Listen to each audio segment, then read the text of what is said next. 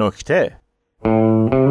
به نام خدا در دست می گیرم و انشای خود را با موضوع هویت شما چیست آغاز می کنم من یعنی صغیر صحرارودی تنها فرزند کبیر صحرارودی. وقتی موضوع انشایم را با پدرم در میان گذاشتم خیلی خوشحالش کردم. این خوشحالی او مرا هم خوشحال کرد. چون می‌دانستم می‌توانم انشایم را راحت بنویسم. او این گونه آغاز کرد که پسرم برای من هم سوال بود که تو کیستی؟ تو چیستی؟ بعد سکوت کرد. نگاهش کردم. گفتم خب گفت از کجا آمده ای آمدنت بهر چه بود؟ گفتم چرا می‌گویی بهر چه بود؟ باید بگویی بهر چیست؟ نگاه هم کرد و گفت با توجه به سنت باید می‌گفتم بهر چه آمده بودی. همین که از مازی ساده استفاده کردم کلاهت را بیانداز بالا. گفتم پدر پس من چه کار کنم؟ گفت همراهت هستم تا ببینیم چه گلی باید به سر بگیریم همین است که او اکنون شکم بر زمین و دو پا در هوا به دفتر انشایم نگاه می کند تا ببیند چطور از پس شناخت هویت خود برمی آیم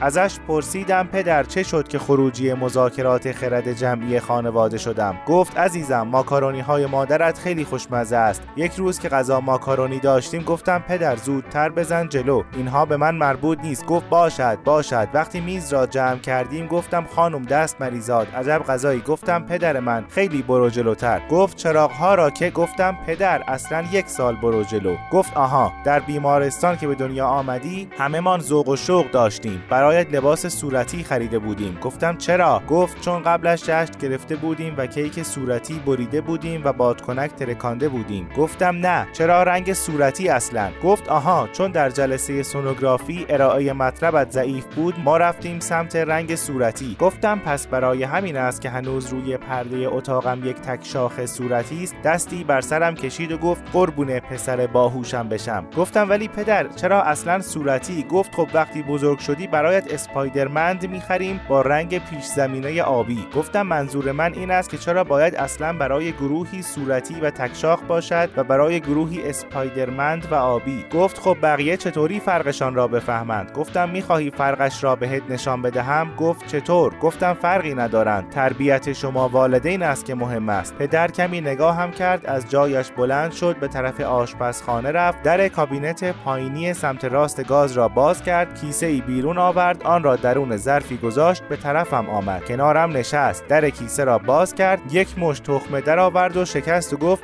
خب می‌گفتی؟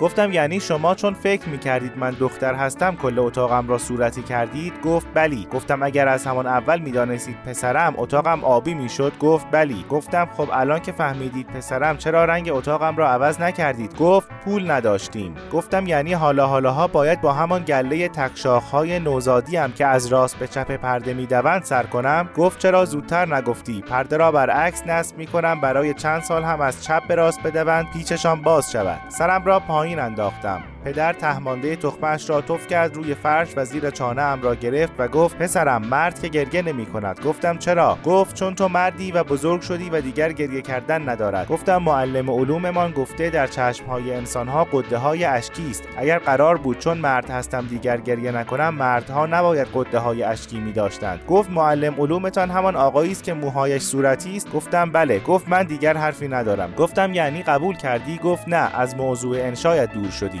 بنویس. گفتم از چه؟ گفت از تربیتی که شدی. اینکه دیگر رنگ و لعاب ندارد. تربیت تربیت است. گفتم مثل همین گریه نکردن مردها. گفت نه آن عرف است. گفتم پس چه؟ گفت مثل اینکه تو الان مرد شدی برای خودت و ما جوری تو را تربیت کردیم که تا الان فهمیده ای که بعد از من تو مرد خانه ای باید از خانه و خانواده مراقبت کنی. گفتم من فقط 11 سالم است. گفت ولی مردی. دوره ما 11 سال خودش 26 سال بود. گفتم پس چرا وقتی مهمانی می رویم و ام مهینتاج صدایش را پایین می آورد تا حرف بزند می‌گویی برو تو اتاق بازی کن. گفت چون هنوز بچه ای برای این حرفا. گفتم پدر من تکلیف من را مشخص کنید. گفت تکلیفت این است که انشایت را تمام کنی. چرا انقدر سوال می‌پرسی؟ گفتم برای تکلیفم است. گفت بچه که انقدر سوال نمی‌پرسد. ما وقتی بچه بودیم جلوی پدر و مادرمون اصلا حرف نمی‌زدیم. این نسل جدید ماشاءالله ماشاءالله خوب زبان دارید. گفتم آخر چه کار کنم؟ بنویسم. ننویسم. یک مشت دیگر تخمه برداشت و نگاهم کرد. کمی با خودم فکر کردم. گفتم پدر اخلاق هم جزء هویت است. گفت بلی حتی رفتارت هم به آن اضافه کن. به قول کارل گوستاو یونگ آنچه میاندیشی در کردارت دیده می شود گفتم این جمله را از ناپل اون نقل کردند بعد که فهمیدیم منبع هر دومان گروه خانواده دوست داشتنی صحرارودی است بحث را عوض کردیم. گفتم یعنی مثلا دروغ نگفتن جزء هویت ما می شود گفت بلی و تو باید تلاش کنی هویتت سالم و تمیز و خالص و دست نخورده باشد. گفتم پس چرا وقتی دیروز تلفن زنگ زد و عمو سفر کارت داشت از توی اتاق دویدی بیرون که به مامان بفهمانی که به عمو سفر بگوید که تو خانه نیستی. گفت راستش را گفتم. گفتم در خانه بودی که. گفت ندیدی در خانه را باز کردم رفتم توی راهرو من اهل دروغ و ریا نیستم. دستی به سرش کشیدم و گفتم آفرین پدر باهوش من. اول خندید بعد دستم را کنار زد و گفت برو خاله ها تو دست بنداز. گفتم مامان هم همین عقیده را درباره خواهران شما دارد. چشمان پدرم برقی زد و گفت آفرین پسرم که این مطلب را به من گفتی. تو همیشه باید راستش را بگویی.